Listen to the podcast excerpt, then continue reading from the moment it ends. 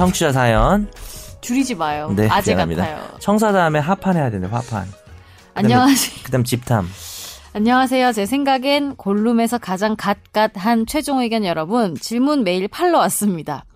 만약에 말이죠 완벽하게 검증 가능하다는 전제를 깔고 강남의 노른자 땅이 조상님 땅이라는 조선시대 땅 문서가 나오면 권리를 행사할 수 있을까요? 이거 지난주에 혹시 사람 묶어놓고 패는 그분 아니에요? 격동의 구한말과 난세의 근대화를 거치는 동안 권리를 행사할 수도 세금을 낼 수도 없었지만 현대에 와서 보니 저게 다 우리 조상님 땅이었네 상속받을 수 있지 않을까?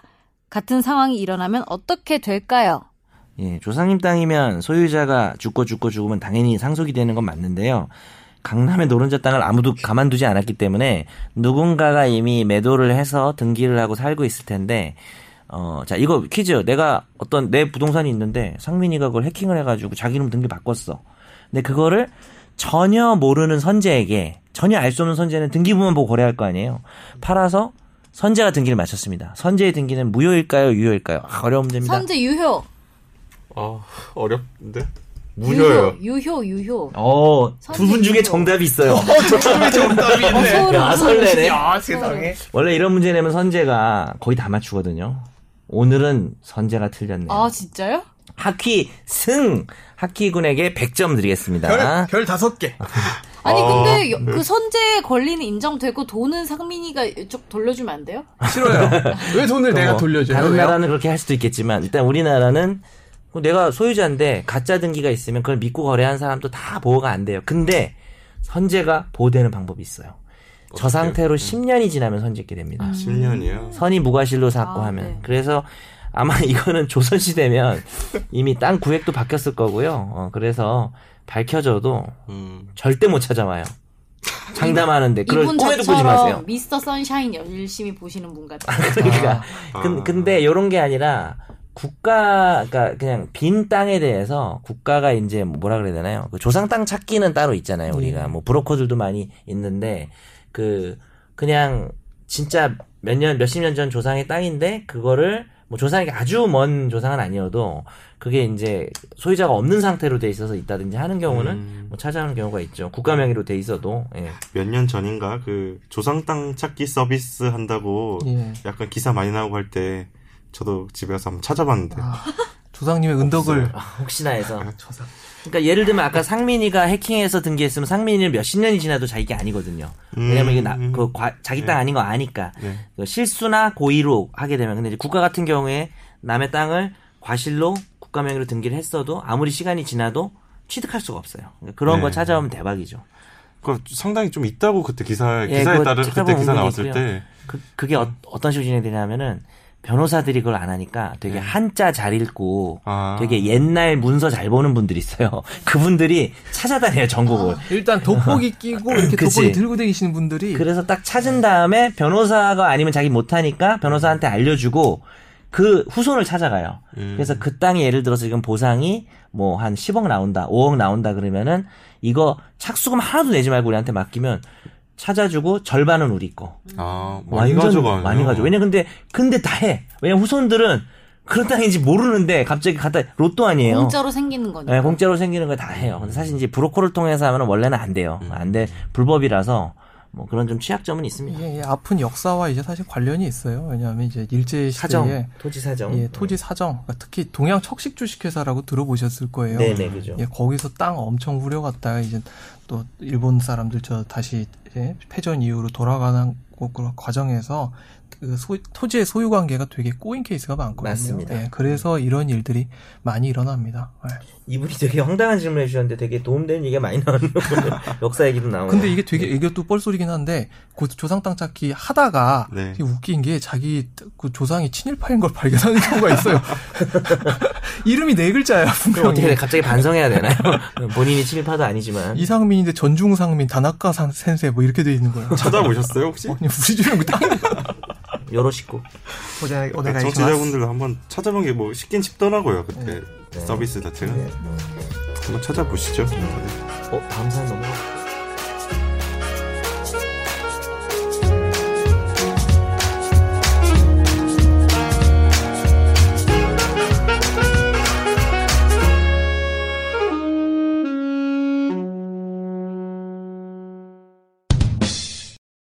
각설하고 바로 본론으로 들어가겠습니다. 네. 최근에 낙태법에 대한 이야기가 나왔는데 미혼의 남자친구 오랜 기간 연애를 하다 보니 남일 같지가 않더라고요.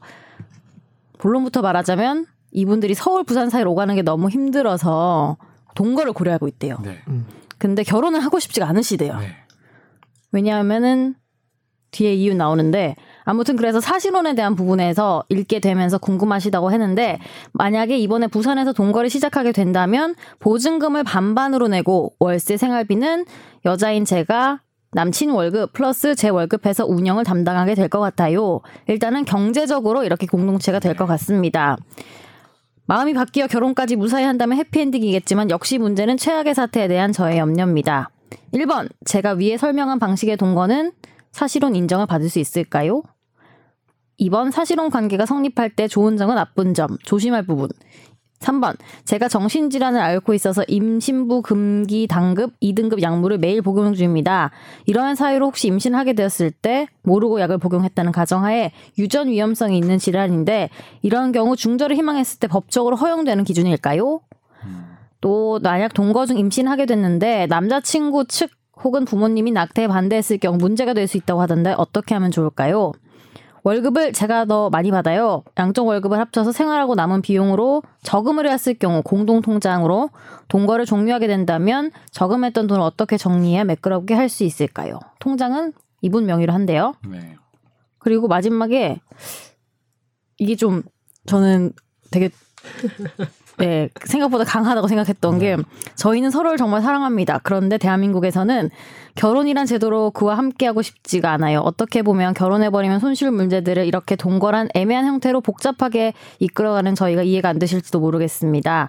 하지만 청년 취업난 속에서 완벽한 경제적 독립이 힘들다 보니 웃어르신들 앞에서 늘 죄인으로서 참견에서 참견에 무기력하고 맞벌이를 당연시하면서도 육아 살림의 공평한 분배가 불가능한 구조라 무조건적인 수준의 여성 희생을 강조하는 결혼에도 행복하지 않고 그런 저를 보면서 남자친구도 자신으로 인해서 저희의 사랑이 방해받는 걸 원치 않아서 이런 대안을 찾게 된 것 같습니다. 그래서 유부남 여러분 결혼의 좋은 점도 살짝쿵 디저트로 말씀해 달래요. 제가 옆에다 여기다 크게 X자 하나 그려왔거든요, 여기. 없으려고? 말씀을 X. 아니요. 그래도 희망하세요. X 동그라미 쳤어요. X 바깥에다가. 뭐 이 사연이 우리나라 사회의 어떤 현실을 고스란히 담고 있는 것 같은데 음. 먼저 질문 처음부터 대답을 해주시죠. 사실혼 인정을 받을 수 있을까요? 사실혼, 그러니까 사실혼을 인정받을 수 있는 기준에 대해서 간단하게 말씀을 드리면은 사실혼이라는 건 혼인의 의사가 있는 거예요. 상대방 사이에서 혼인할 의사가 있고 혼인의 실질 관계가 있는데 혼인 관계만 없는 거. 떨렁. 신고만 하는 거. 신고만 안 한 거. 네. 다 하지만. 예, 참고로 혼인 신고를 딱 하러 이제 저는 종로구청에 갔습니다. 종로구청에 가가지고 이제 한 2분간 뭘 깨작깨작 써가지고 이렇게 딱 줬어요. 그러니까 5분 뒤에 문자가 하나 떨렁 와요. 종로구청입니다. 혼인 신고가 완료되었습니다. 그걸 딱 보는 순간, 어, 이, 이, 이런 인생의 족쇄가 이제 채워졌구만. 7분 만에. 예, 이런 느낌이 확 오거든요. 예. 좋은 예가 아닌 것 같아요. 나 이제 농담. 아니, 장점을 살짝쿵 얘기해달라는 변호사님 예가 진짜 아니에요. 애처가요. 장난 아니에요. 아니, 뭔가 이렇게 되게 좀 혼인 신고를 했다 이러면 막 뭔가 이렇게 끌어오르는 이런 게 있어야 되는데 되게 문자가 하나 떨렁 와서 이제 끝 이러니까 어, 증인은 누굴 세웠대요? 중이 우리 아버지. 아. 그러니까 저는 예. 이번 같은 경우에는 사실혼을 인정받을 수 없겠네요. 혼인의 의사는 지금 명백하게, 명백하게 없는 거 아니에요? 예, 혼인의 의사가 없고 단순 우리는 동거 생활을 하겠다라는 네. 의사가 좀 명확하시기 때문에 네. 주관적 의사, 그러니까 혼인의 주관적 의사가 충족이 안 될것 아, 같아요. 그러니까 양 당사자가 연인 두 분이 전부 다 지금 혼인에 대해서는 거부 의사를 명백하게 밝힌 상황이니까 이거는 같이 살 동거를 하더라도 사실혼으로 인정받을 수는 예. 없겠네요. 우리는 계속 동거 관계를 유지하겠다라는 네. 취지라면 그러면 만일에 이 경우에 이렇게 양 당사자가 전부 다 혼인 의사가 없는 상황에서 아이가 났을 경우에는 예. 그거 그게 혹시 뭐 사실혼의 변수가 되거나 어떤 그런 게 될 수가 있나요? 어 그렇지는 않고요. 음. 예, 물론 변 그러니까 한쪽에서 나중에 우리는 사실혼 관계다라고 이야기를 하면서 주장을 했을 때는 네. 그 아이의 존재 자체가 하나의 큰 요건이 될 수 있는데 우리는 아이가 지금 어, 낳은 걸로 봤을 때 우리는 사실혼 관계가 맞지 않았느냐 이런 네. 식으로 주장의 근거가 될 수 있을 텐데 아이가 있는 것만으로 음. 이제 그 사실혼 인정에. 네. 되기는 힘들다. 음. 음, 여기 또 낙태 관련해서 이렇게 얘기를 했는데 기준이란 게 인- 어떻게 되죠? 어, 허용 기준. 이제 원래 낙태는 안 되고요. 기본적으로 네. 낙태 안 네. 되고 모자 보건법이라는 법이 있어요. 모자 네. 보건법에 이제 낙태를 할 수 있는 임실 중절 수술을 할 수 있는 기준이 설정돼 있는데요. 네. 뭐 이렇게 요즘에 최근에 낙태 관련해서 얘기가 많이 나오잖아요. 지금요. 뭐 집회도 열렸었고 사실 예. 국가가 지나치게 개입하는 거 아니냐 뭐 이런 것도 나오는데 여기서 예를 들어서 지금 이분 같은 경우에는 약을 복용했을 때 위험 뭐 질환이 생겼을 경우 임신부 네. 금기 당급 2등급 약물. 네. 음, 그랬을 경우에는 어느 정도 좀 이렇게 기준에 나와 있지 않을까요? 그거는요, 이게? 그러니까 그 제가 말씀드린 모자보건법 제14조 제1항의 1호에 살펴보면 네. 의사는 다음 각호의 어느 하나에 해당되는 경우에만 네. 본인과 배우자 사실상의 혼인 관계에 있는 사람을 포함한다 해 가지고 동의를 받아서 그러니까 본인과 배우자 또는 사실상의 혼인 관계에 있는 사람의 동의를 받아서 인공 임신 중절 수술을 할 수 있다. 네. 그리고 그 이루에서 본인이나 배우자가 대통령령으로 정하는 우생학적 또는 유전학적 정신장애나 신체 질환이 있는 경우 그러니까 예외적으로 모자보건법상 낙태 시술을 할 수 있는 대상으로 삼고 있어요. 근데 이제 최근에 법이 개정되면서 어그 오히려 그 인공 임신 주절 중절을 주절 주절한 죄송합니다. 일부러 지금 임신 중절을 어, 하는 그 질병들이 좀 줄어들었어요. 그래서 어, 유전적 어떤 소양이 있다는 이유만으로 임신 중절이 다 쉽게 된 것은 아니고 또 24주 읽으셨죠? 예, 20 임신 24주 이내에만 할 수 있도록 네. 좀 단축이 된 걸로 알고 있습니다. 그럼 이분 같은 경우에는 일단 뭐 24주 자연스러웠어. 됐어. 나 때문에 분위기가 다 깨, 흥이 다 깨질 줄 알았는데 죄송합니다. 네, 책임지세요 그러면. 네. 띠리링 띠리링. 죄송합니다. 머리가 되게 파인애플 같아요 오늘. 파인애플 펜. 펜 파인애플 애플 펜. 죄송합니다. 오늘도 사과하면 분위기가 너무 처질까봐 네, 사과는 네. 끝나고 제가 하도록 네, 하겠습니다. 아, 청취자 여러분께 사과 또 음. 드리고요. 죄송합니다. 그리고 이 여기 계속 질문을 이어가자면 저는 정현석 변호사라고 네. 합니다. 그 당사자의 상대방 배우자 아, 배우자라기보다는 남자친구의 부모님이 반대를 했을 경우에는 어떻게 가능한 거예요? 그러면요? 낙태에 반대했을 때, 네. 예, 나- 그러니까 남자친구의 부모님과는 사실 관련이 없는 얘기죠. 네. 네, 음. 낙태 법적으로 할 수 있냐 없냐. 뭐 네. 법적으로 할 수 있냐 없냐. 음. 되게 재밌네요. 지금 저 실시간 댓글 보니까요. 네. 정현석 변호사님 늦으셨으니 하야에 대해서 설명 좀 해주세요. 이게 오다가 그러니까 저보고 하야라는 말씀이신 것 같아요. 정현석 하야. 제가 오다가 좋아요를 눌렀는데 아, 그래도 착하시다. 정 변호사님 안전운전요. 예, 김영호 아, 저 선생님. 진짜 안전운전 하되 정말 하야 하라는 건가요? 개헌으로 최순실을 덮을 수 없었던 것처럼 네. 제가 이런 이야기로 저의 지각을 덮을 수는 없다는 그렇죠. 걸 알고 맞아요. 있지만 네. 정말 사고 날 뻔했어요 제가. 이번에 할머니가 아닌가 봐요. 아유 터널에서 이렇게 감속을 안 해가지고 괜찮아요. 저희는 전 제가 이니셜 D인 줄 아까 알았어요. 전에 이제 제가 변호사님 늦는다고 얘기를 했더니 다들 예상했다듯이 그냥 어우 당연하다시 근데 여기더라고요. 그동안 계속 안 듣고 좀 일찍 오지 않았나요? 근데 간만에 또 죽을 죄를 졌네요. 죽을 죄를 한 달에 두 번 정도 지는 것 같습니다. 아 죽을 때까지는 아니고요. 저는 사실 예. 뭐 제가 수지에서 오다 보니 아, 네. 죄송합니다. 예. 이거, 이거 일단 질문에 답변을 좀 해주셔야 될 것 같은데 그 네. 사실혼 관계는 일단 아니라고 했는데 그러면 이거 월급 문제 같은 게 공동명의 통장 같은 경우에 그러면 기여도에 따라서 나누면 되는 거예요 그러면 공동 통장인데 이혼 명의. 아, 매끄럽게 정리를 하면, 매끄럽게 정리를 하는 저- 좋은 방법은 사실 이제 혼인재산, 아, 혼인재산은 아니구나. 재산 그 분배에 대한 계약을 미리 해놓으면 예, 제일 그게 제일 좋은데. 멋있죠. 예. 근데 다만 이제 아까 말씀하셨지만 저 방송 들으면서 왔거든요. 혼인 신고만 안 해야만 사실혼이 되는 거죠. 그러니까 옆집 아 그 집 남편 왔어 뭐 이러고 시, 시아버지 시어머니처럼 모시 뭐 이렇게 이- 예절을 지키고 서로 호칭도 처제 뭐 이런 식으로 부르는데 신고만 안 된 경우를 사실혼이라 그러지 네.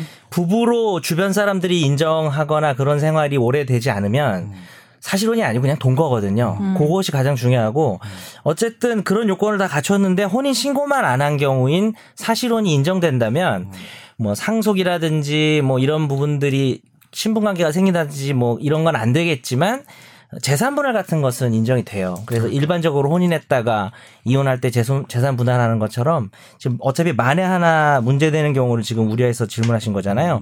어, 이 재산을 여러 가지 기여도를 따져서 기여도에 맞게 나중에 이제 문제가 생겼을 때는 분할을 할 수 있는 이혼과 비슷한 효과가 말씀, 나타납니다. 지금 말씀하신 게 지금 또 아까 처음에 질문해 보면 사실혼 관계가 성립했을 때 좋은 점에 해당하겠네요. 그러니까 뭐 인정될 수 있는 점 예, 사실혼 그렇죠. 관계임에도 불구하고 그래서 뭐 만약에 또 한쪽이 바람을 폈다. 예. 그래가지고 사실혼이 파기가 됐다. 뭐 위자료 내는 걸 받을 수 그렇죠. 사실혼 예. 그때는 이혼 위자료가 아니라 이혼 말이 좀 이상하긴 하다. 음. 이혼 위자료가 아닌 사실혼 부당 파기에 대한 위자료라 그래서 정식으로 인정됩니다. 뭐 상속도 뭐 사실 뭐 그 중에 하나일 거 아니에요. 사실혼 관계가 유지됐다면요. 상속이 안 되는 것이죠. 상속은 사실혼이 돼도 부부간에 상속이 일어나잖아요. 네. 상속은 절대 되지 않습니다. 그게 조- 주의할 점이고, 아? 예, 상속은 사실 사실혼으로 일어나지 않고 오로지 혼인 신고를 하는 법률원 사이에서만. 그래서 부부들 이제 혼인 신고 안 하고 사는 사람들 많잖아요. 우리 주변에도. 네. 너 했어? 저는 최대한 늦게 했습니다. 아, 최대한 그러니까 그안 하고 있는 그러니까 이, 이안 정도로 예를 든거? 아니고 저는 바로 했죠. 아, 넌 신고할 거야 내가. 어쨌든 그게 아니라 그 혼인 신고를 안 하고 네. 그냥 뭐 신고 나중에 하지 이러고 있다가 만에 하나 불행하게 한쪽 당사자가 사망하게 되면 상속을 받을 수가 없게 그럼. 만일에 아이가 있을 경우에 사실혼 관계일 경우에는 뭐 조부로부터 유산이나 이런 거를 좀 받을 수 있는 거예요? 원래는- 사실혼 관계가 아니라면 어떻게 되는 거예요? 아 누가 뭐 예를 들어서 아버지가 죽고 뭐. 뭐 그러니까 시, 시아버지 쪽 예, 재산을 예, 받는 그- 외할아버지 재산을 네, 받는 뭐, 네. 그게 원래 모자 관계는 네. 그냥 병원 기록 자체로 친자 관계가 인정되기 음. 때문에 상속이 일- 있을 수 있고요. 그 부자 관계는 그알 수가 없잖아요. 음. 네. 누구인지. 네. 그러니까 사실혼 관계라고 해도 어, 뭐 나- 아, 버지가 얘를 뭐 인지를 한다든지 음. 애가 아버지한테 인지 청구를 한다든지 해야 신분 관계가 형성되고 어, 상속이 되고요. 사망한 다음에도 물론 인지 청구를 통해서 뭐 그때는 그때는 뭐 확인을 받을 수 있겠지만 그러니까 예를 네네. 들어서 사실혼이 아니었을 경우에 그냥 동거했는데 아이가 있었는데 그 아이가 그것도 똑같아요. 그것도 그냥 아이라는 것 자체만으로 네. 그거는 결국 사실혼과 차이가 없는 셈이죠. 음. 아이는 그 이제 치- 혼인 중의 자로 이렇게 올리지 못할 뿐이지 상속 관계에 있어서는 음, 그 친자 사실혼 관계가 관계는 중요하지 인정된다면 않다, 이런 그렇죠. 거죠. 음. 그래서 이제 남자는 인지가 중요한 거고요. 여자는 병원 기록만 있으면 됩니다. 그러니까 제가 한 마디 덧붙이면 제가 아까 저 최대한 늦게 혼인 신고했다고 그랬잖아요. 네. 혼인 신고를 제가 그때보다 좀 더 늦게 했으면 그때 임신 상태였는데 아기를 준정이라는 걸 해야 돼요. 준, 예. 그 아기가 제 그러니까 바로 제 아이로 이제 인정이 되려면은 혼인 신고한 뒤에 뭐 6개월 후에 뭐 아기가 나와야 되는데 이런 기준이 있는데 그 기간을 안 맞추면은 제가 나중에 또 아기 가가지고 뭐 또얘 아기가 제 아기입니다 이렇게 해야 되는 그런 복잡한 절차를 거쳐야 돼가지고. 예, 그. 시점에 한 거예요. 네. 네. 어 그러면 일단 이 통장 같은 경우에는 말끔하게 정리하려면 공동명의 통장을 안 만드는 게 좋은 거 아니에요? 그러면요? 각자 관리? 네. 각자 관리하는 게 나은 거 저희? 집의 예를 참고하시기 바랍니다. 저희 집은 객출합니다. 또 각자 관리를 하게 음. 되면 사실혼을 인정받는 데 있어서 불리할 수는 있어요. 이분은 사실혼 관계를 원하는 게 아니라 동거를 목적으로 하는 거라서 지금. 음, 그렇군요. 예. 그렇다면 그럴 수 있겠네요. 음, 네. 뭐 일단 질문의 답변은 다 되지 않았나 싶은데요, 지금요. 이렇게 좋은 점. 아, 맞네. 결혼의, 결혼의 좋은, 좋은 점은 점. 여기서 결혼하신 분이 총 총 두 명. 총 아, 두 명, 두 명. 공식적으로 두 명이고 이제 비공식적으로 예. 세 명인가요? 비건이 누구예요? 확인된 너 혹시 아니에요? 네. 뭐 결혼의 좋은 점 뭔가요? 아까 방송 듣다 한 보니까 줄로 하시죠, 한 줄로. 아까 X라고 했다는 게 이거 아니에요? 방송 듣다 보니까. 그래요? 막 뛰어면서 했더니 X를 했다는 게 뭐야? 아 X 결혼의 좋은 점에 X 한 아니 거지? X에 동그라미랬다니까요. X 결혼의 좋은 점 뭐 찾아보겠습니다 앞으로도. 버나드 쇼가 그런 말을 했다는데 그 너무 오래된 진부한 얘기지만 네. 누가 물었대요. 금요일에 결혼하면 불행하다는 게 사실이냐고.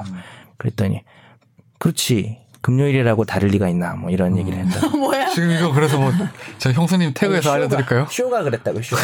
쇼 끝은 없는 거. 죄송합니다. 결혼은 뭐, 양 당사자들이 만나가지고 이렇게 사랑의 결정체니까. 무슨 어디서 지금 쌍팔로 하루하루가 아니 행복하답니다. 아니야. 저는 하루하루가 행복해요. 오늘 빨리 하고 싶어요. 아, 그래요? 빨리 하고 싶어요. 우리를 보니 빨리 하고 싶죠?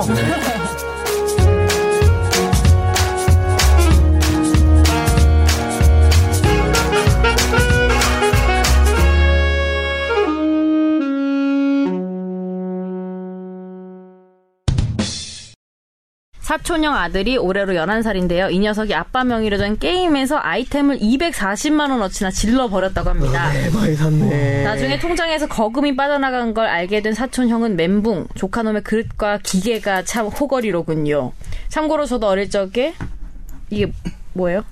아 어떻게 읽어요? 56K 이거. K 56K. K 56K. 모뎀 이렇게 읽으면 돼요. 네. 달고 흐뭇한 사진을 정말 요즘 사람이구나.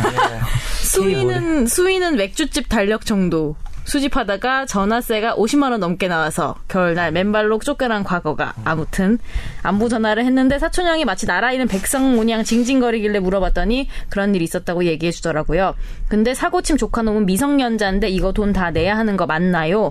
아이디 명의가 아빠라서 어쩔 수 없는 건지 전에 최종 의견에서도 게임 관련 방송 하신 적 있어서 재밌게 들었는데 이럴 땐 어떻게 대처해야 하나요? 아 이거 완전 오지게 당했네요. 이거 참. 일이고요. 오지고요. 어지고요. 네. 어떻게 해야 돼요 이거 변호사님? 아. 구제 방법이 잘 없을 것 같은데 이거는요? 이거는 그렇죠. 민법 저 7조 예, 7조 1항 살펴보면 그 소위 말해서 제한 능력자. 네. 민법 5조입니다. 예? 형사법 하는 분이 무슨 제한 능력자의 속임수 얘기하려고 아 하는데요. 속임수 아 예. 죄송합니다. 네, 좀 영역이 있어가지고 아, 좀 부끄럽겠네요.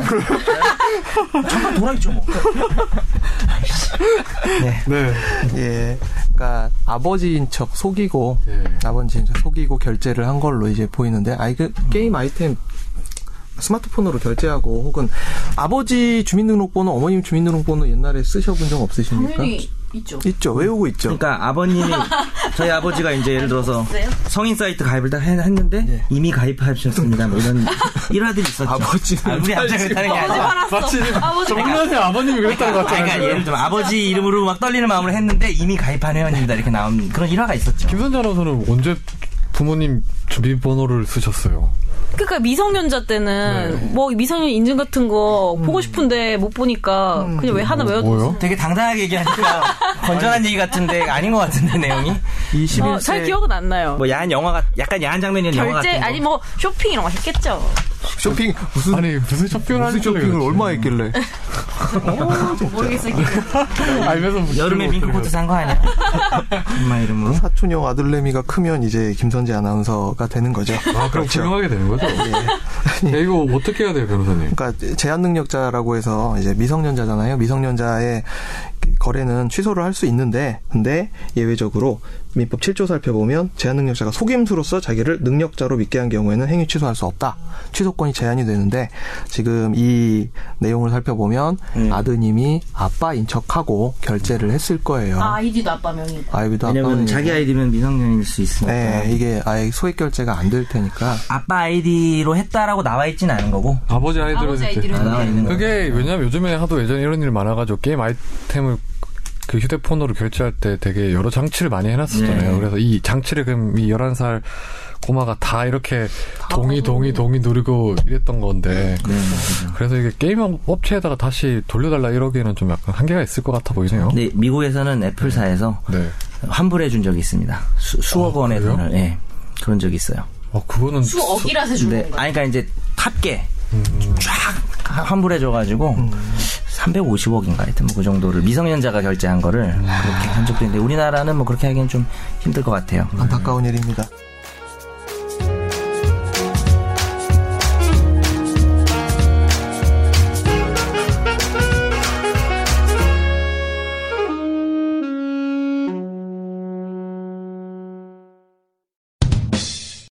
네, 유사한 상속과 관련해서 궁금한 게 있어서 질문드립니다.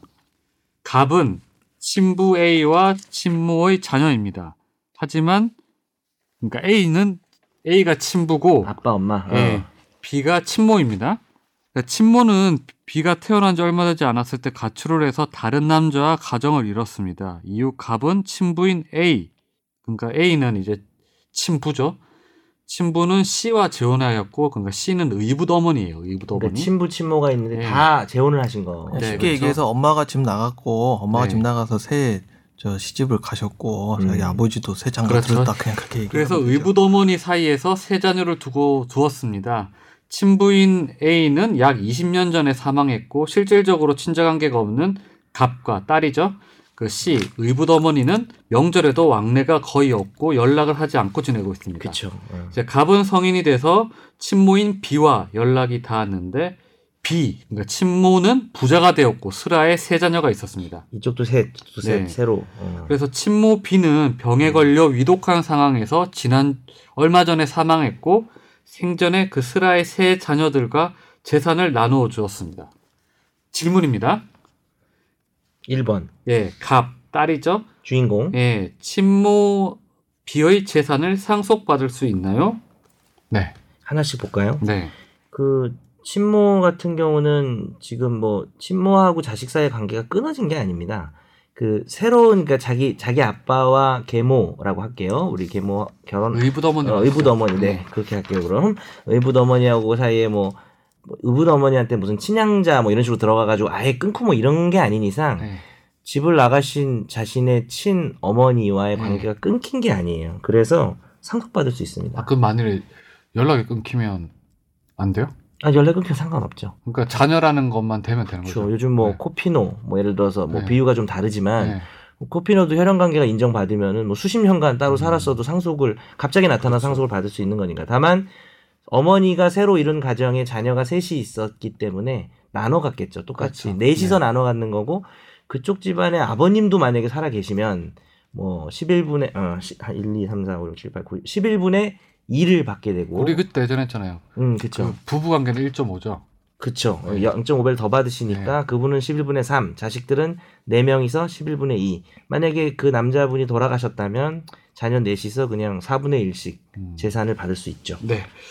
그러면 딸, 갑은 개, 의붓어머니 씨의 재산을 상속받을 수 있나요? 예, 이건 절대 받을 수 없습니다. 그러니까 개, 그러니까 우리가 이제 법에서는 네. 계모자 관계 뭐, 뭐, 또 뭐냐, 그, 적, 정모서자 관계 뭐 이렇게 네. 말하잖아요. 그래서 자기와 혈연이 없는, 쉽게 얘기하면 자기 아버지의 어, 새엄마, 네. 아니면 뭐 어머니의 새아빠 하고는 직접적인 뭐 입양 관계를 형성하지 않으면 상속이 아, 불가능해요. 그러면 그 음. 가족 그만 예를 들어서 아버지가 음. 새- 그 어머니랑 새어머니가 결혼을- 오셨어. 어. 그래서 가족을 이뤘어요. 네, 그러면 그 새엄마한테는 재산을 못 받아요? 네, 못 받아요. 아, 그러니까 그래요? 근데 이제 그게 좀 애매하면 뭐 처음 새- 알았네. 새어머니 쪽에 그러니까 입양 형식으로 해서 이렇게 뭐 뭔가를 하지 않으면 걔 근데 우리- 가족 관계가 이렇게 돼 있으면 가- 당연히 아들로 자녀로 이렇게 있는 거 아니에요? 아니, 그렇게 되는 건 아니에요. 아? 가봉, 가봉자라고 데리고 온 자식. 이렇게. 가봉자라 그래요. 내가 데려온. 아 맞아 맞아 맞아 그랬다. 1900 네. 제 기억으로 91년부터 바뀌었어요. 1991년까지는 네. 그 피가 섞이지 않은 음. 새 아빠 새 엄마의 재산을 상속받을 수 있었는데 네. 이거 오래된 거예요. 한 10, 한 20년 이제 20년 뭐야? 30년쯤 근데 되겠다. 그 취지는 뭐예요? 취지는 예전과 글쎄요. 뭐 국법은 그 국법 같은 그런 관계가 뭐 인정할 필요가 없다는 계모자나 정모서자 관계 사이에 뭐 아니면 계부자, 뭐 계부자 뭐 이렇게 낳은 부모보다 길러준 부모에 대한 어떤 그런 게 더 큰. 그렇게 하려면 양자 관계를 맺으라는 거죠. 그러니까 그치 양자의 선택이 있어. 아 양자 관계란 거. 입양, 입양. 맺- 입양을 하면 돼요. 입양. 그쪽하고도 입양 관계를 창설하는 부- 거지. 자기가 결혼한 남편의 아들인데 굳이 또 입양까지 해야 되는 그런 거예요? 그쵸. 그렇죠. 상속을 아. 받으려. 그러니까 이럴 수가 있어. 만약에 되게 늦게 재혼을 하셨으면 네. 서로가 데려온 자녀가 한 세네 명씩 있을 수 있어. 음. 그러면 그냥 각자 상속되는 거죠. 이걸 크로스로 굳이 또 상속하지 할 필요 그러면 없는 되게 거죠. 나중에 복잡하겠네요. 예를 들어 화목한 가정이었는데 결혼을 해서 나중에 재혼을 해서 살아있는데 네. 뭐 그러면 만일에 부모가 죽으면 음. 그 자식들 입장에서는 아빠의 자식이었는데 엄마의 자식이었는지에 따라서 재산 분할을 그 유산을 상속받는 게 또 달라질 거 아니에요. 달라지죠. 오히려 그러면 더 부모의 재산이라는 걸 또 따져야 될 거 아니에요. 아빠가 얼마 가지고 있었고 엄마가 얼마 가지고 있었는지. 그렇긴 하겠다. 부부끼리는 재산이 또 막 합쳐지고 어. 그러니까요. 하니까 그 되게 그러- 복잡하겠네요. 그럴 수는 있겠네. 근데 네. 근데 아 이런 게 있는 거지. 둘이 짠하고 동시에 돌아가시진 않을 거니까 네, 네. 예를 들어서 한쪽이 먼저 죽으면 네.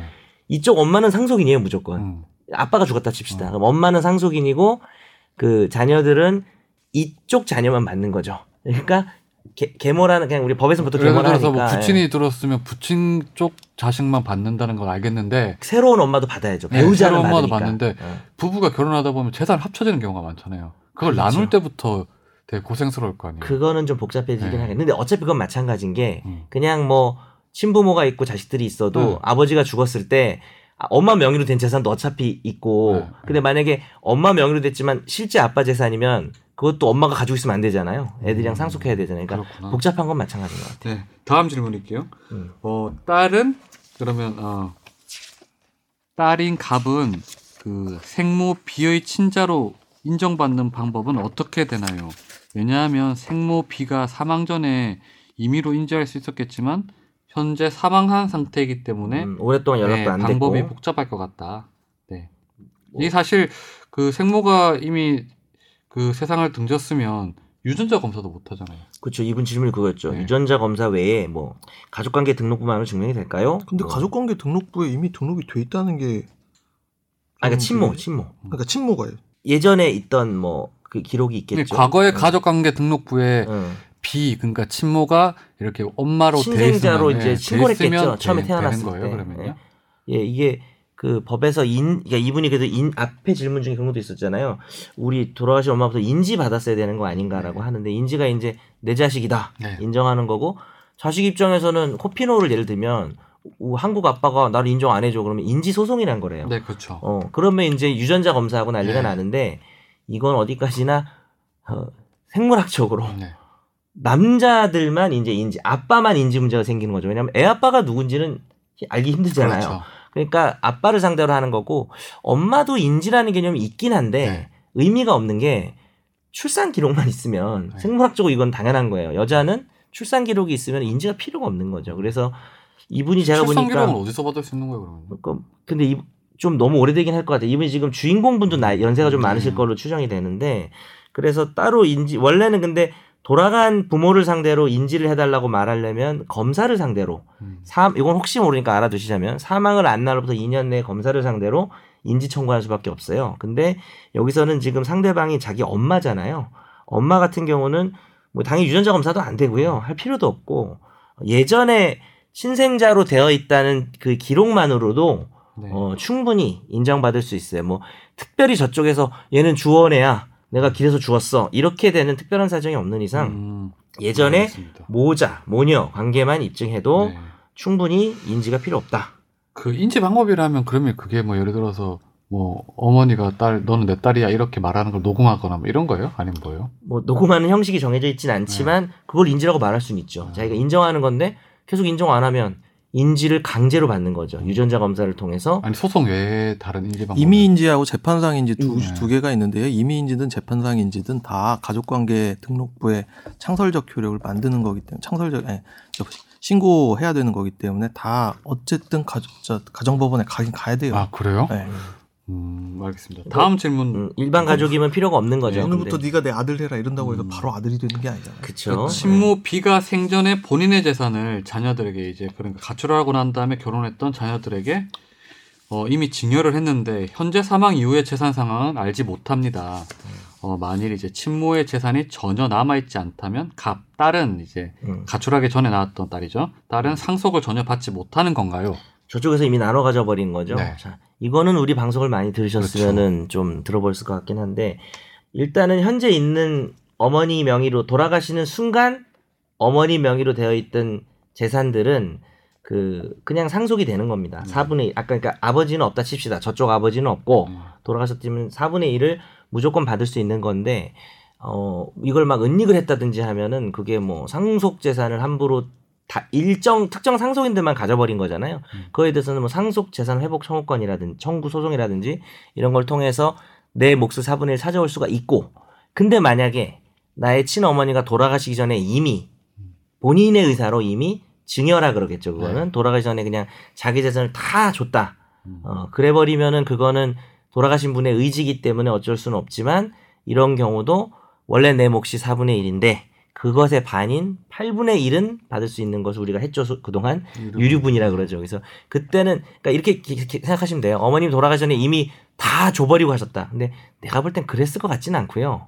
어머님은 그냥 뭐 병세로 이렇게 하시다가 정신없이 돌아가셨을 거고 근데 만약에 이미 다 주고 돌아가셨으면 유류분 반환 청구라 그래서 그걸 다 토해낸 걸로 계산한 다음에 그 받은 것들을 뭐 10년 전에 해도 상관없어요. 다 토해내서 어머님 재산을 관념적으로 구성한 다음에 8분의 1을 받는 유류분 소송을 하는 거고 그럼 재산 내역을 어떻게 따져요 그러면? 소송해서 목록 제출하고 뭐 그렇게 해야죠. 아, 그러면 해서. 법원에서 명령을 해요? 재산 뭐 네, 그렇죠. 공시 명령 어, 재산 목록을 내라든 네. 내라든지 그러니까 되게 난감한 건 사실인 게 수십 년을 그런 따로 살았기 어떻게 때문에. 어, 그쪽 재산을 뭐 그러니까 뭐 사- 솔직히 이분이 이제 마지막에 변- 뭐 법률구조공단 갔더니 변호사한테 가보라는 얘기만 하시고 민법 조문 찾아보라는 얘기만 하시고 조금 서- 좀 이렇게 충분하지 못했다고 얘기하시는데 솔직히 말해서 지금 변호사한테 가셔야 돼요.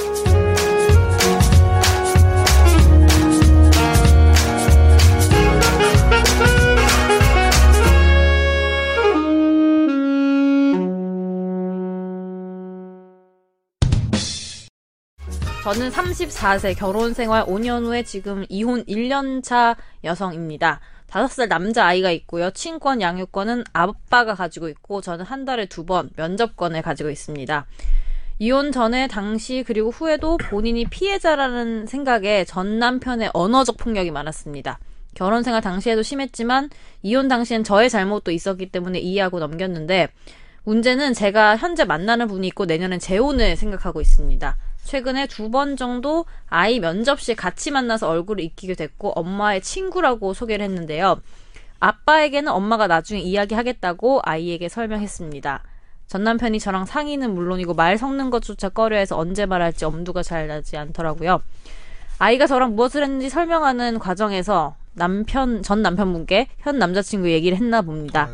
전 남편이 현재 무척 분노하고 아이 면접권을 일방적으로 한 달에 한 번으로 줄이겠다고 통보를 했는데 이 경우 이 이틀 면접권을 지킬 수 있는 방법이 있을까요? 또 조정 신청을 했음에도 계속 이행을 어길 시에 전 남편에게는 어떤 조치가 이뤄지나요? 꼭 답변 부탁드립니다. 음, 먼저 그러면 그 면접권을 지킬 수 있는 방법이 뭐가 있을까요?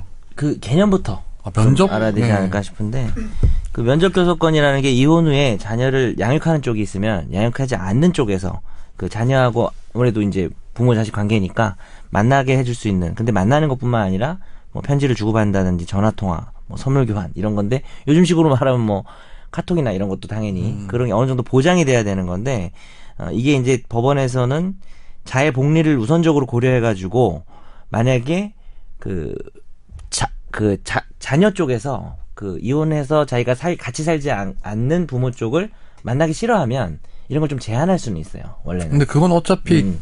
뭐 부모 저기 뭐 양육권을 가진 쪽에서 제한하는 게 아니라 법원을 통해서 제한하는 거 아니에요? 그렇죠. 그러니까 양육권을 가진 쪽에서 제한을 하게 되면 오히려 이쪽에서 제한을 당했으니까 면접 교섭권을 이행하라. 라는 식으로 강제를 해야 되는데 그거는 정 그 응하지 않으면 가정법원 쪽에 이행 명령이라는 걸 신청을 해요. 그래서 어, 신청을 해서 이행 명령이 나왔는데도 안 한다. 그때는 이제 과태료 천만 원 이하의 과태료가 나오게 돼 있는데 이게 이제 위자료 사건이나 유아 인도 그러니까 유아 인도 유아를 줘야 되는데 오히려 안 넘기고 있다 애를 그런 경우에는 이행 명령 하면서 과태료 나오면서 안 하면 감치 그 가둬둔다 그러죠. 그런 감치 명령이 가능한데 그이 면접 교섭을 허용하지 않았을 때는 감치를 할 수는 없다. 음, 그렇. 오늘 그렇죠. 날로 먹는 법, 법상식은요 왜 감치를 허용하지 않을까요?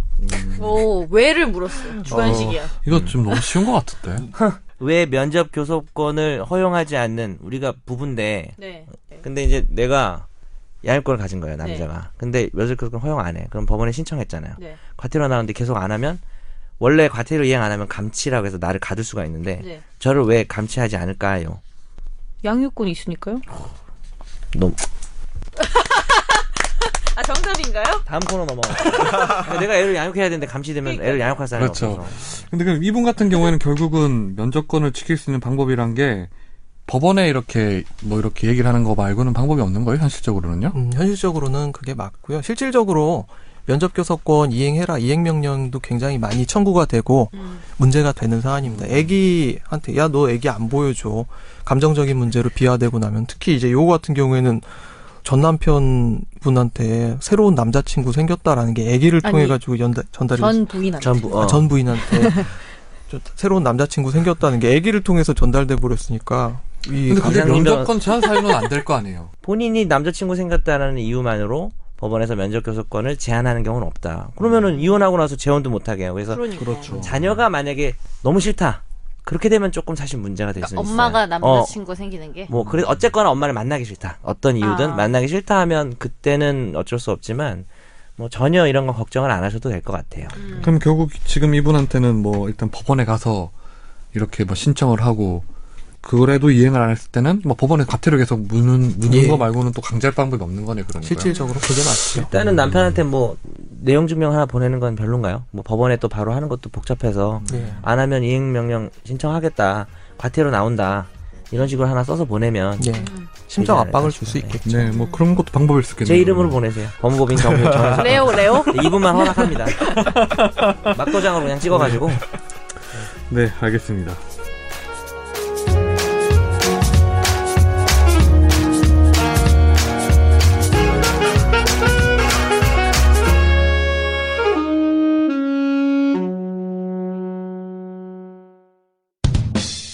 작년 12월 이혼 판결 뒤 아이를 키우고 있는 엄마입니다. 아이는 3년 전부터 격주로 친할머니 집에 가서 아빠와 지내다 왔는데요. 애 아빠는 절대 인정하려 들지 않지만 아이는 사회성 등에서 어려움을 보여서 놀이치료를 받기도 하고 주 양육자인 외 조부모의 극진한 사랑과 보살핌 속에서 조금씩 개선되어가는 모습을 보이고 있었습니다.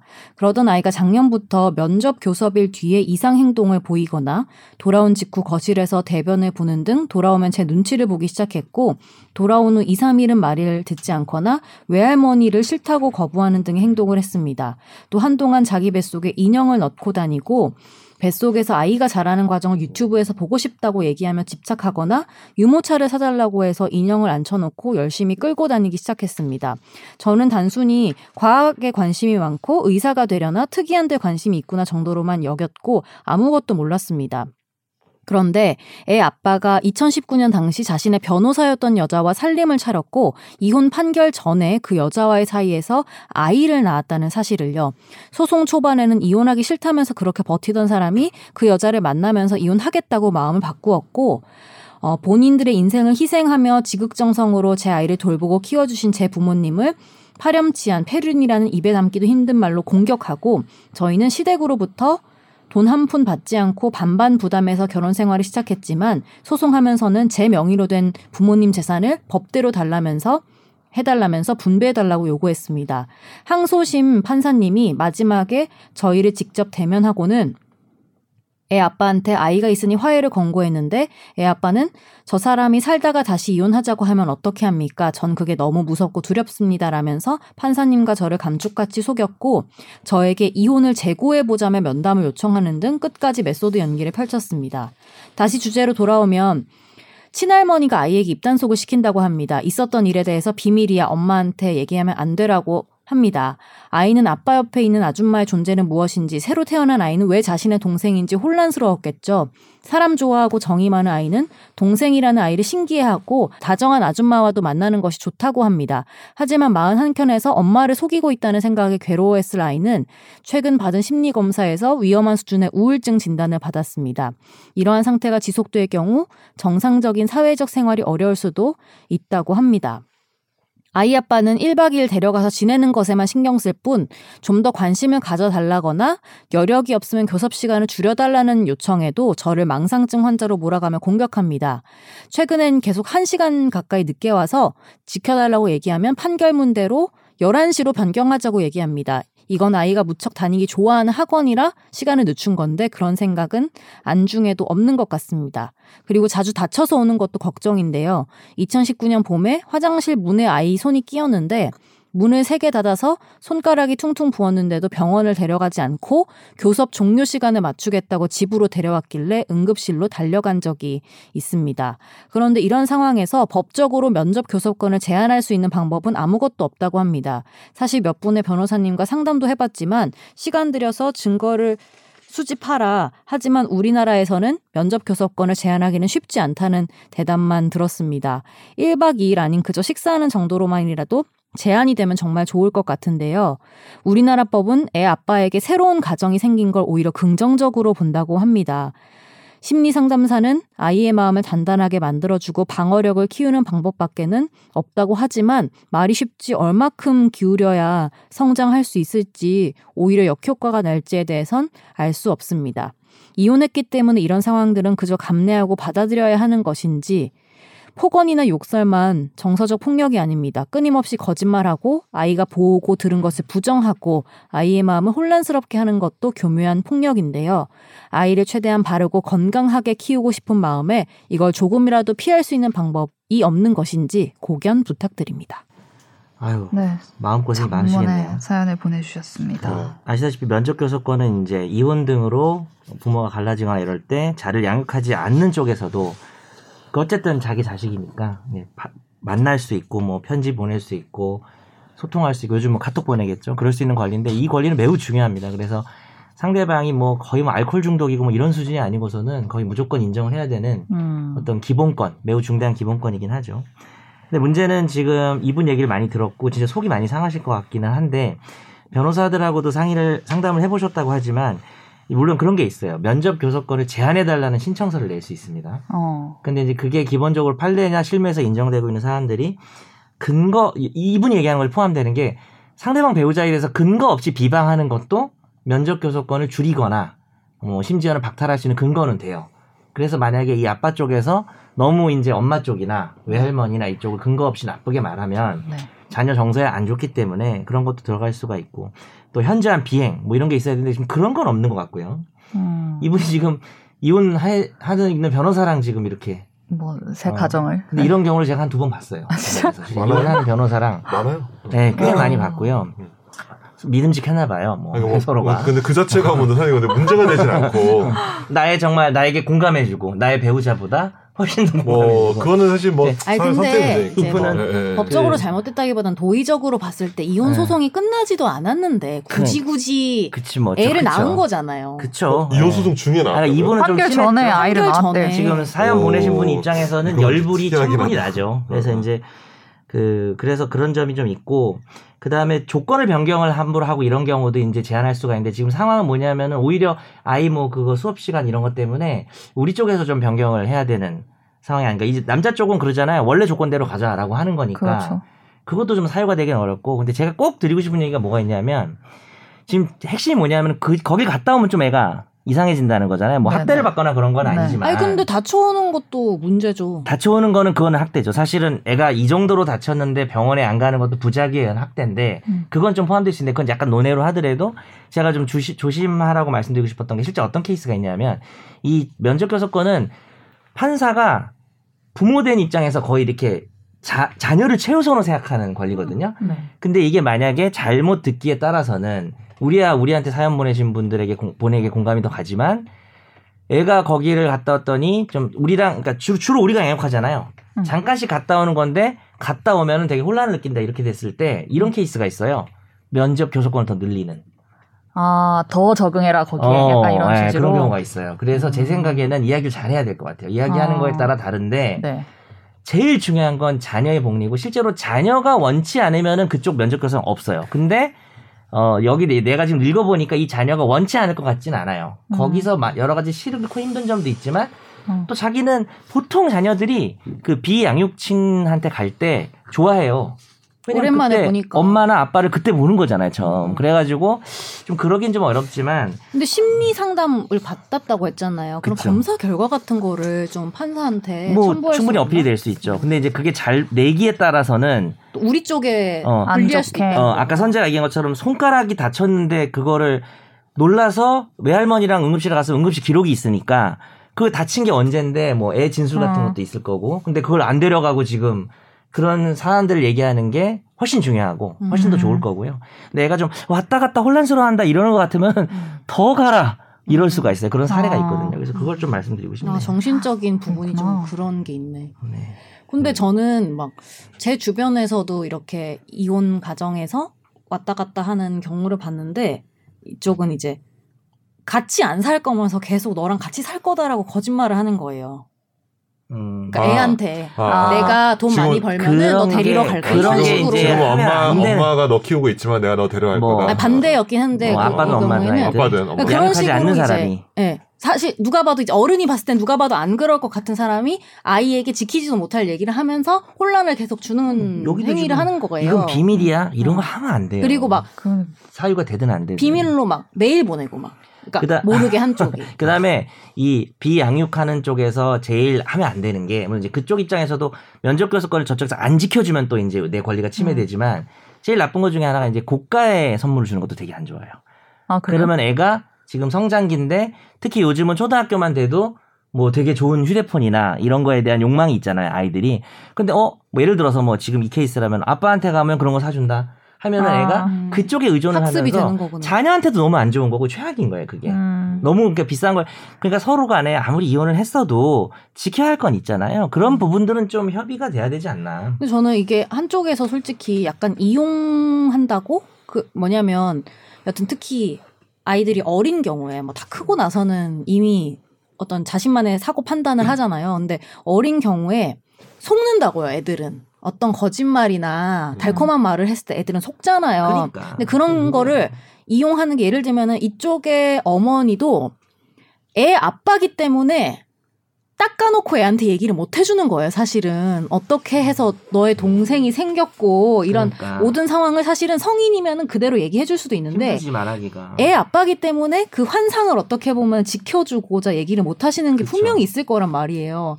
근데 저는 되게 슬프고 속상한 얘기일 수도 있지만, 물론 지금은 애가 몇 살인지 모르겠고 많이 어리겠지만, 어, 제, 저는 뭐 부모를 안 해봤으니까, 근데 제 주변의 아이들, 그리고 제가 자식으로서 네. 꼭뭐 이 이혼이라는 사람뿐만이 아니어도 뭔가 속이는 게 제일 안- 나쁘다고 생각해요. 애들 다- 다 진짜 눈치 빠르고 다 생각해요. 알거든요. 음. 그리고 그러니까 물론 뭐 실제보다 더 나쁘게 뭐 아빠를 이렇게 할 필요는 없지만서도 저는 언제까지 이제 아이의 환상을 우리가 지켜줄 수 있고 그리고 아이는 분명히 아닌 거 안 느끼는데 그거를 계속 하면 더 혼란이 저는 오는 경우가 더 많은 것 같거든요. 그래서 어쩐 일정 시기 이후에는 네. 어떻게 좀 힘들더라도 그러니까 지금 상황에서 뭐 할 수 있는 게 없잖아요. 근데 네.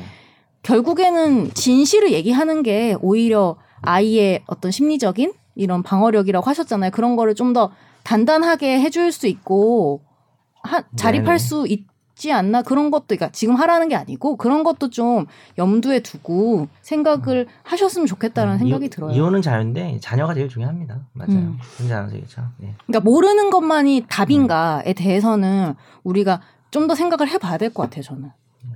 맞아. 나중에 자녀가 왜 나한테는 그때 말 안 해줬어? 뭐 이렇게 생각할 수도 있고. 근데 아이가 지금 몇 살인지 이런 거를 잘. 없지만 뭐 네네. 저도 전문가가 아니고 근데 여하튼 제일 아이들이 혼란을 느낄 때는 아닌 것 같은데 부모가 이제 어떤 쪽이든 간에 나를 속일 때가 아닌가 그러면 많이 혼란이 오는 것 같아요. 네. 알겠습니다. 근데 그 네. 면접교섭권 제한 절차가 있는데 음. 네. 사실 되게 뭐 명백한 폭력이나 아니면 이혼 전에 가정학대 아이에 대한 음. 그런 것들이 사실 있거나 뭐 그러지 않으면 양육비를 음. 안 준다거나 그런 게 없, 없으면 사실 안 된다고 다 변호사를 얘기했을 거예요. 지금 제가 하는 음. 말 그대로 아마. 네. 한번 요런 지금 뭐 지금 지적하는 부분들 아이가 뭔가 이제 네. 뭐 우울증 진단을 받았고 이런 것도 한번 네. 선보에서 하면 음. 시도해 보시는 것도 저는 아, 근데 참고로 이제 양육비 안 주는 건 또 면접 교섭권 제한 사유는 아니더라고요. 아, 아니죠. 잘 아니죠, 그렇죠? 그건 네. 아니죠. 그거는 근데 이제 사유를 돈을 안 주는 거랑 우리가 예전에 뭐. 배드 네. 파더스도 음. 했지만 어, 어. 돈이 이제 뭐 없어서 안 줄 수 있는 경우도 있으니까. 그렇죠, 그렇죠, 그렇죠. 물론 이제 네. 안 그런 놈들이 더 많아서 그러긴 한데. 음. 아니, 근데 저는 확실히 나쁘긴 나쁜 게 이 남편 쪽이 자기 죄책감 덜려고 하는 거잖아요, 솔직히. 그렇죠, 그렇죠. 그러니까 음. 자기가 하고 싶은 거는 다 음. 하고 희생하기는 싫으면서 감정적인 죄책감은 자기가 덜고 싶으니까 하는 행동들이잖아요, 다. 그렇죠. 네. 그게 그게 좀 뻔히 보여서 어. 그런 게 있어요. 그러니까 그게 되게 이기적인 거라는 거를 다시 한번 음. 뭐 들으려나 모르겠지만 법적인 걸 떠나서 음, 음. 네. 얘기를 해 보시는 것도 애 아빠도 들을지도 몰라 이거. 어, 우리 방송 안 들을 것 같습니다. 되게. 그러니까 어. 이게 정말 애를. 위한 건 어, 아니잖아요, 네. 솔직히. 그런 사람 또 음. 네.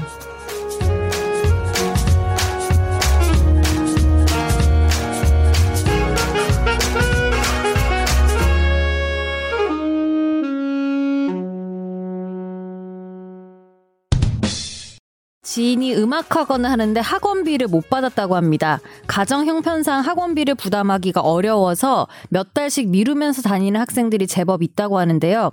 요즘 학비를 못 내서 학교를 못 다닐 정도는 별로 없겠지만 학원에선 이런 일이 있다고 합니다. 수업료를 내지 않으면 가르치지 않을 수도 있었을 텐데 과목 특성상 전공을 살려서 대학 입학을 해야 하기 때문에 중단할 수도 없고 나중에 준다는 학부모의 말을 믿었던 것 같습니다. 그렇게 학생은 대학 진학을 했는데도 수개월째 밀린 학원비를 내지 않는다고 합니다. 학부모에게 연락을 하면 전화를 피하거나 나중에 주겠다고만 하는데요. 성인이 된 학생이 다니는 학교는 당연히 알지만 학원비를 떼먹은 당사자는 정작 이사까지 갔다고 합니다.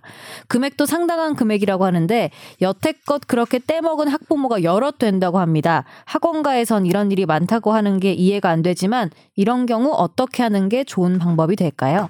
음, 예. 뭐 대기업 같은 그런 좀 학원들도 있긴 하지만은 작은 학원들 같은 경우 일단은 학생을 받는 게 우선이니까 이런 오히려 조금 가불 관계가 뭐 학원이 오히려 의리되는 그런 상황도 있는 것 같아요. 뭐 특별히 학원비라고 해서 뭐 받는 방법이 다를 건 없고요. 뭐 소송을 해야 되는데 뭐 금액이 얼마 안 되고 뭐 학생들 여러 명 있고 이제 소송할 때 우리가 그동안 몇 번 나온 건데 혹시 복습용 퀴즈를 내보겠습니다. 네. 저 사람한테 받을 돈이 있는데 돈을 달라고 소송을 해도 어차피 저쪽에서 아 나 돈 안 줘야 돼, 안 줘도 되는데 나 이미 줬는데라고 그렇게 막 다투지 않을 것 같을 때 음. 간단하게 소송 대신 할 수 있는 절차가 무엇이었지요? 혹시 기억나시나요? 기억나요? 아니요. 네. 니들도 복습을 좀. 네. 그 지급 명령 신청이라고 해서. 아. 네, 그러니까 처음 듣는 어, 나도 처음 듣는 것 같은데 어, 우리 로스쿨 못 가겠다. 못갈 것 같아요. 일단 노스쿨에 지급 명령 신청은 안 나오고요. 너무 실무 얘기라서 음. 그 소송은 소장이라는 걸 써서 기일을 잡고 피고를 부르고 서로의 주장을 듣고 증거를 통해서 뭐 한 몇 달 동안 재판한 다음에 판사 결론 내린다면 지급 명령은 내가 대강 그냥 학원 등록 명부 대충 보내가지고 그 지급 명령 신청서라는 걸 내요. 네. 소장이 아닌 거. 그리고 금액도 싸요. 이건 변호사도 필요 없고 기일을 잡지도 않아요. 법원 가서 하는 거예요? 네, 법원에다 제출하면 판사가 보고 말이 안 되는 소리가 아닌 정도 대충 그럴 듯하면 지급 명령이라는 걸 내려요. 음. 판결 비슷하게. 음. 그럼 지급 명령이 그 상대방, 그러니까 마치 피고에 해당하는 사람이겠죠. 그때 이제 피신청인이라 하는데 그 사람에게 도착을 해요. 그럼 그 사람이 받고 끝나는 게 아니고 음. 2주 안에 네. 일을 하는지를 보는 거죠. 음. 이의서를 안 내면 끝나요, 그냥. 그러니까 자- 확정되는 거네요. 그쵸. 음. 그러면은 그 뭡니까? 어, 그 판결이 나온 거랑 똑같아서 바로 가서 경매 들어갈 수 있고 음. 되게 간편해요. 근데 만약에 상대방이 이 일을 하면 어떻게 되겠어요? 그냥 소로 소-? 그쵸. 예. 네. 자동으로 소송으로 옮겨집니다. 근데 만약에 괜히 이, 늦어지지. 이 신청을 하면 음. 나중에 그 재판 과정에서 그래도 네가 잘못해서 줘야 된다라고 나가면 불리할 수 있나? 그럴 건 없어요. 특별히 그럴 건 없는데 뭐 이자를 다 쳐줄 거 아니에요? 뭐 그쵸 뭐 그- 그런 건 있는데. 근데 어차피 소장으로 했었어도 이자는 쳐주는 거니까 뭐 이해한다고 해서 뭐. 어, 이해할 때 망설일 거는 전혀 없는데 어차피 100% 지는 사건이면 이해하지 말고 그냥 응해야겠죠. 음. 예, 뭐 그러니까 거. 청취자분이 사연 보내주신 것만 보면 이해할 사항이 없을 것 같긴 한데. 그러니까 그래서 예, 나는 학원에서 이거는 다 가르쳐 줬고 어, 영수증도. 있을 뻔하니까. 뭐 그런 것도 있을 것 어, 어, 같은데. 그러니까 뭐 그쵸. 그래서 처음에 이 사연 봤을 때 제목만 봤을 때 무슨 학원비를 떼먹고 다녀 생각했는데 음악 학원에서 뭐 전공 수업하면 그러니까요. 레슨비. 레슨비도 좀 액수가 높을 것 같고 예, 선생님 입장에서는 얘를 돈 학원비 때문에 끊으면 대학 못 갈 것 같고 음. 예, 약간 인지상정의 그러니까 느낌으로 줄 아동한 수는 것 있겠다. 뭐, 뭐 이거 이 선- 전공 학원이나 이런 미술이나 뭐 음악이나 선입견인지 모르겠지만 음악하는 집이면 좀 그래도 돈이 없을 수도 있잖아요. 없을 수도 네. 있군요. 죄송합니다. 선입견 사과합니다. 없다고 떼먹는 거 아니에요. 그치, 그러니까 그래서 그래서 이게 딱 보는 순간 이제 저는 이런 게 오면 지급 명령 신청을 고려하죠. 왜냐하면은 아. 기일도 안 열리고 간편하게 끝나고 소- 그 수임료도 조금만 받으면 되니까. 원장님 입장에서는 법원 가서 지급 명령 신청서를 하는 게 제일 음. 그쵸. 뭐 해결책이다. 지금은 그렇고, 근데 저쪽에서 어차피 헛소리 할 것 같으면 그냥 소를 제기하는 게 시간 단축할 수 있고. 왜냐하면 지급 명령 나오고 또 이해하고 또 소 길 잡아야 되니까. 근데 하여튼 이 사건의 기본 해결 방법은 그런데 이 사건에서 제가 제일 중요하게 말씀드려야 될 게 하나 있어요. 어 뭐요? 가장 중요한 거. 소멸시효라는 말 들어보셨죠? 네. 권리 행사를 안 하면 없어지는 거. 근데 소멸시효가 권리마다 기간이 달라요. 음. 보통 몇 년을 알고 계시죠? 보통 혹시 들어보신 거 있나요? 모르겠다. 5년? 채권을 안 갚으면은 어, 그 상사는 5년이고 일반 채권은 10년인데 학원비는 1년이에요. 헐. 아 학원비를 받아야 되는 날로부터 아. 1년이요? 너무 짧- 그러니까 짧은데? 받기로 한 날, 그치, 그, 맞아요. 그래서 너무 짧아요. 여차저차 하다 못 받을 수 있어요. 근데 이 친구 대학도 갔다고 하잖아요 지금.